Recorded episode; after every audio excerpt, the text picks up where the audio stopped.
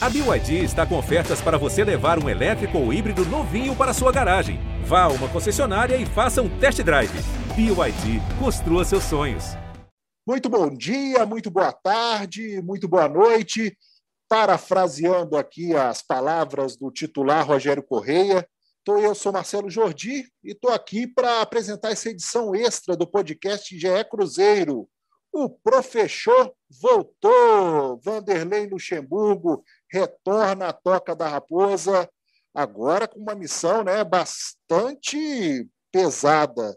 Diferentemente de 2003, quando o time né, deu um show nacionalmente, ganhou a Tríplice Coroa, o Campeonato Mineiro, a Copa do Brasil e o Brasileiro, o Vanderlei chega agora e encara um Cruzeiro no Z4 da Série B 2021. Para conversar comigo aqui, eu estou com o Gabriel Duarte, setorista do Cruzeiro, que acompanhou de perto essa negociação, né? esse acerto concretizado na manhã desta terça-feira. Estou aqui com o Fred Gomes, que é setorista do Vasco, o último clube que o Vanderlei trabalhou exatamente para dar um, uma atualização de como é que foi esse desempenho do, do professor à frente do Vasco da Gama. E também estou com o Felipe Zito, que é setorista do Palmeiras e acompanhou de perto né, a performance do Luxemburgo à frente do Palmeiras, né? time que foi aonde o Luxemburgo conquistou o último título, o Paulistão de 2020. Vou começar aqui dando boa tarde aqui para o Gabriel Duarte, né, Gabriel, que agora à tarde já apurou a situação do contrato, a duração de contrato do Vanderlei, né, que a princípio o clube não divulgou. Boa tarde, Gabriel. Boa tarde, Jordi. Boa tarde, Zito. Boa tarde, Fred. Boa tarde a todo mundo que está nos ouvindo. Pois é, a diretoria do Cruzeiro aposta de novo numa, num vínculo mais prolongado, né? Igual foi com o Filipão, né? Contrato até 2022, até o fim de 2022. Com o Luxemburgo é a mesma coisa. E o Luxemburgo também traz os auxiliares, o Antônio Melo, preparador físico, e o auxiliar técnico Maurício Copertino. Ele vem aí com a aposta de tirar o Cruzeiro do, do Z4 da Série B e, por que não, quem sabe, brigar lá pelo acesso, mas a gente sabe que nesse momento a realidade é bem distante, né? Lembrando aí que o Vanderlei assume o clube né, na 18ª colocação da tabela na Série B, com apenas 13 pontos em 15 partidas. O Cruzeiro começou a Série B com Felipe Conceição, que perdeu os dois primeiros jogos. Veio o Mozart, né, somou é, 13 pontos em 13 partidas, aproveitamento de um ponto para cada jogo. E, enfim, a missão do Cruzeiro não é fácil.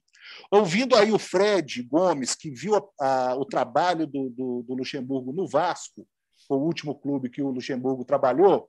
Fred, como é que o Luxemburgo chega à Toca da Raposa? Fala, Jordi, Gabriel, Zitão, prazer falar com vocês. É, em relação ao último trabalho, Jordi, eu acho que não dá nem para fazer muita crítica em cima do Luxa, porque muito se falou dele, da questão, aquele, aqueles velhos jargões, aquelas velhas críticas, ah, tá desatualizado e tudo mais, mas ele pegou um cenário de terra arrasada no Vasco. O Vasco vinha num momento político muito conturbado. Ele assume, depois que foi definida a eleição do Vasco, quando Jorge Salgado foi efetivado como presidente, mas foi uma longa pendenga jurídica até o Salgado ser efetivado. Ele assume o time em janeiro mesmo, ele negocia, salvo engano, começa a negociação dia 30, acerta no 31, dia 2 ele já está dando treino em São Januário. E ele até começa bem, começa com um empate lá contra o Atlético Goianiense, jogando melhor que o Atlético Goianiense. Depois consegue uma vitória maiúscula sobre o Botafogo, um 3 a 0. Ele chega tentando recuperar uns jogadores da época dele, Pikachu, Pikachu até fez gol nesse início dele é, fazendo gol contra o, o, Botafogo, depois contra o Atlético Mineiro, mas o trabalho dele não dá certo, porque ele pega esse cenário de terra arrasada não só pela questão política, mas também pelo o que o Ricardo Sapinto, português, seu antecessor, fez em São Januário. O cara implementou um esquema de três zagueiros que, que transformou o futebol do Vasco num negócio muito feio mesmo. O Vasco jogava mal demais. O Lucha tentou naquele, naquela questão do pijama treino, da motivação, daquela coisa do apontado para o céu, mas não deu muito certo e o Vasco acabou rebaixado. Pijama treino, essa, essa fazia tempo que eu não escutava. Aí era de 2003. Enfim, né? Só, só, falta ter a caixa, a caixa de areia do professor Melo também, né? Falou-se muito. Tem muito. Então, já estou antecipando aqui e teve caixa de areia no Palmeiras com frequência. Ah, lá Ainda caixa de areia na toca, viu? Então tá prontinho para lá. Lá vamos nós de, de novo. novo. Lá vamos nós de novo. Zito, boa tarde, tudo bem? Me conta aí como é que foi o Luxemburgo, né? Com, no, vamos lá na, na, na casa do tio Patinhas, né? O Palmeiras conquistou um título paulista, parecia que ia engrenar no brasileiro, né?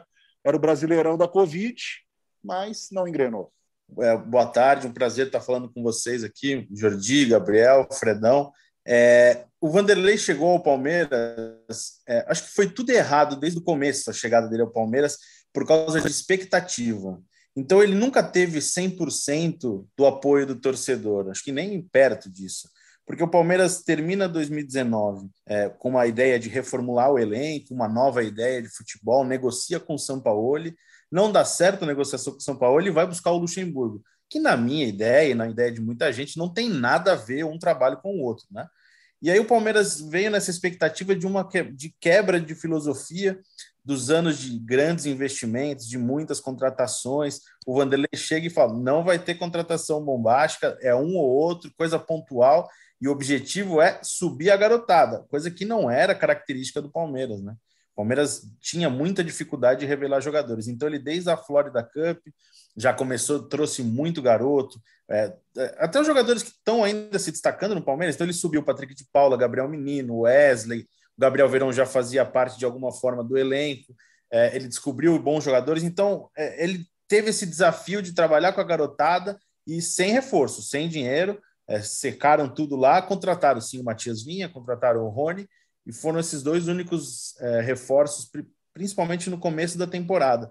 É, e foi assim que o Vanderlei começou a trabalhar, é, criticado pela torcida, é, mas teve o título do Campeonato Paulista, que tem um peso importante. Ele é o, se não o maior, um dos maiores treinadores da história do Palmeiras, mas ele nunca teve 100% é, da, da confiança, da aceitação da torcida.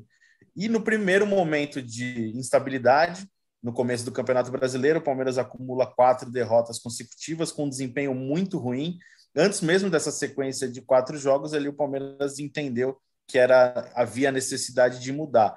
A passagem do Vanderlei pelo Palmeiras em 2020 não foi totalmente é, ruim, porque ele, ele conseguiu um título do Campeonato Paulista, isso merece ser valorizado. O Palmeiras não ganhava um título do Paulistão desde 2008.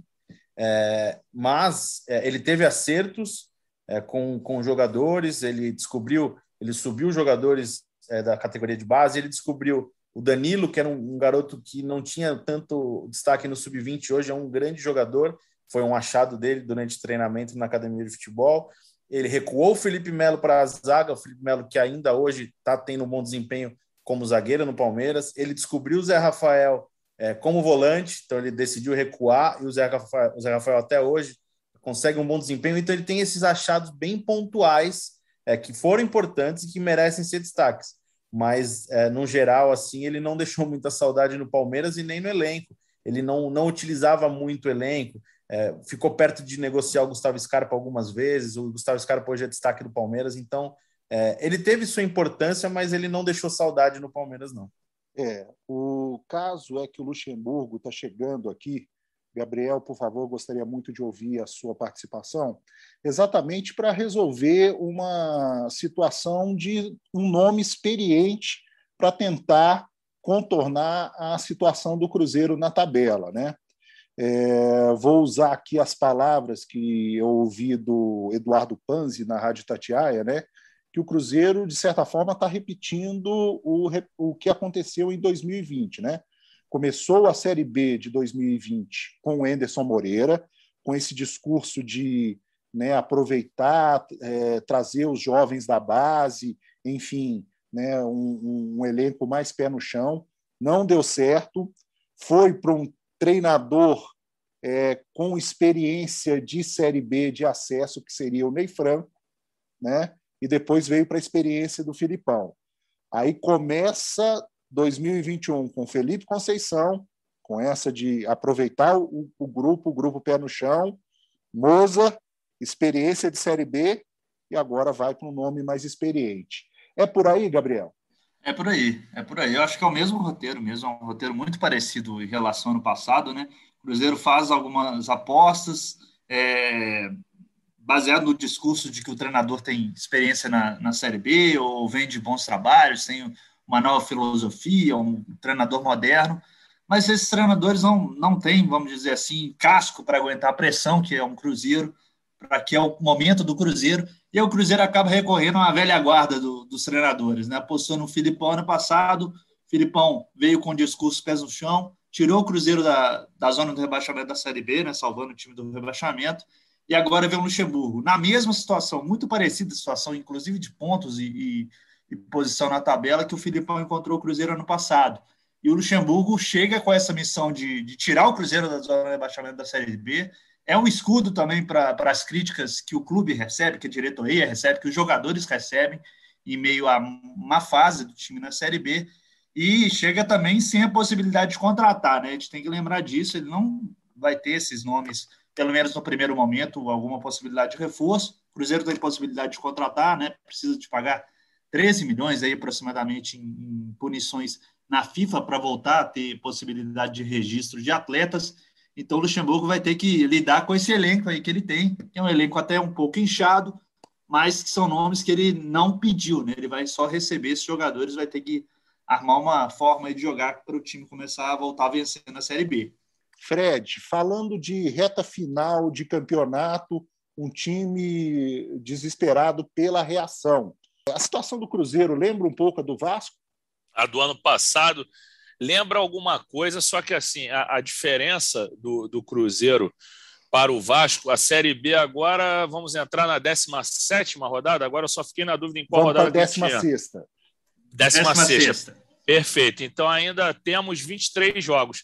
Ano passado, o Lucha chegou para assumir o Vasco em 12 jogos e ele ficou com uma história de ah, é o campeonato de 12 jogos que a gente vai lutar para ser o vice-campeão desse campeonato. Ele é aqueles neologismos do Lucha. E não deu certo. Só que assim, eu acho que a situação do Vasco era bem mais desesperadora é, por conta do, do que o português tinha feito anteriormente. O Lucha chegou naquela questão da motivação mesmo, fez churrasco em Atibaia, que Atibaia a gente já sabe, o Zito sabe bem, quando Atibaia, ele trabalhou aqui em outros, sempre levava para Atibaia. Então ele, ele conseguiu juntar os caras, ele conseguiu dar de novo utilidade ao Pikachu, que era um cara que estava morto no Vasco, ele levantou botando o Pikachu para jogar na ponta, mas logo depois o Pikachu tem uma queda. Ele recuperou o Bruno Gomes, que é um volante muito promissor aqui, ele conseguiu recuperar uns caras. Só que tem umas partidas que são bem pontuais na, na passagem dele. Tem um jogo contra o Bahia que o Vasco estava bem, só que o Leandro Castanha é expulso num lance totalmente acidental, que ele vai disputar a bola com o Douglas Friedrich, aquele goleiro lá que jogou no Havaí, e tudo mais. Ele, pô, ele vai com o pé na cara do cara, o Vasco estava em cima para vencer o jogo, acabou empatando. E aí, depois desse jogo com o Bahia que eu citei da expulsão do Castan, aí o Vasco entra numa, num declínio impressionante, que ele pega o Flamengo e toma um baile, foi 2 a 0 mas era para ser de muito mais. Então, acho que nesse caso, o Lucha tentou o, o, básico do básico, aquilo que tinha dado certo em 2019, só que a diferença para 2019 é que ele assume no início do campeonato. Ele pega um Vasco destruído em último lugar, tinha acabado de tomar uma sova do Santos de 3 a 0, 4 a 0. Foi aquele jogo que o Sidão foi eleito o melhor em campo, que ele falhou, o pessoal ironizou o Sidão. E ali o Lucha pega o time e leva o Vasco para a Sul-Americana. Mas no ano passado realmente era, era muita coisa jogando contra. Salários atrasados o tempo inteiro. Então ele tentou aquelas soluções antigas a lá luxemburguês, mas não as conseguiu. Ele não teve sucesso. E aí aconteceu esse inesperado rebaixamento, porque por mais que o Vasco tivesse situação complicada, toda hora a gente fala: não, o Vasco não tem time para ir para a segunda divisão, não, tem time muito pior, não vai cair. E aí entra nessa reta final do jogo com o Bahia que eu falei, ali o Vasco não consegue mais reagir, vence somente o último jogo contra o Goiás, jogo no qual entrou virtualmente rebaixado, se eu não me engano, para o Vasco escapar do rebaixamento, teria que ganhar de 12 a 0 do Goiás e acontecer um outro resultado. Aí não teve como. O Vasco e Cruzeiro estão na Série B né, deste ano. O Vasco agora que trouxe recentemente o Lisca, né? O Lisca, que com a campanha que, que fez aqui no América na última temporada, é um nome forte aqui em, eh, em Minas Gerais, né? Dois profissionais assim que de, de grande experiência aí do futebol nacional e uma das qualidades do Luxemburgo, né, que, que ninguém pode negar, é a experiência que ele tem no vestiário, né? O Lucha já deixou claro para todo mundo aí do, do, do, problema que o Cruzeiro passa com relação aos salários atrasados do elenco, né? Ele já deu o recado aí que com salário atrasado não dá. É um recado que, que, ele tá, que eu tenho certeza que ele está passando para o vestiário do Cruzeiro. Eu até queria ouvir do Felipe Zito aí sobre o Luxemburgo administrando o vestiário do Palmeiras, né? um elenco multimilionário. Ah, e assim, você falou, vocês estavam falando muito da parte de experiência e eu fiz essa ligação com a chegada dele ao Palmeiras. A decisão pelo Vanderlei no começo de 2020 foi muito por, pela ligação dele com o Palmeiras e pela experiência dele em um momento meio de, de mudança da, de gestão, de filosofia de gestão do Palmeiras. Palmeiras deixou de contratar e passou a apostar na garotada e contratou pontualmente. Então o Palmeiras viu essa, essa importância dele, esse nome dele, até com a torcida e essa parte de experiência como um escudo mesmo, é, como se ele fosse assim, o Vanderlei vai ser capaz de segurar esse time nesse momento de mudança. Ele não, ele está chegando sabendo que não vai ter os mesmos, os mesmos investimentos dos anos anteriores e ele pode dar essa segurança para o time. E ele deu. O problema maior foi é, o jogador, o elenco do Palmeiras é muito grande, ainda é muito grande. E então tem jogador importante que não jogava com frequência. Isso acho que acaba criando uma desmotivação. Eu uso o exemplo do Gustavo Scarpa, né?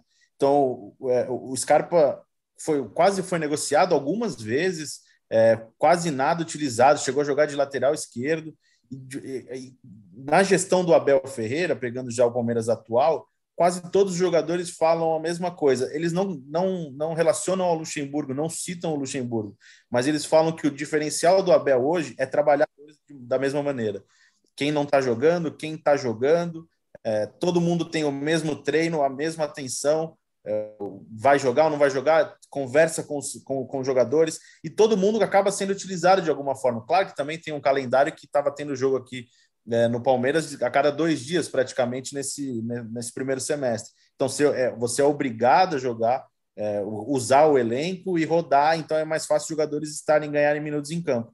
Mas acho que foi isso. Assim, eu, eu vejo essa, essa, essa, essa relação é, com a parte da experiência na chegada, que eu acho que pode ser interessante para o Cruzeiro hoje, porque ele tem um nome no Cruzeiro, é um, jogador, é um treinador experiente e pode agregar alguma coisa ao elenco, ao momento do clube mas também essa coisa de, de trabalhar os jogadores, de trabalhar o elenco e saber trabalhar bem.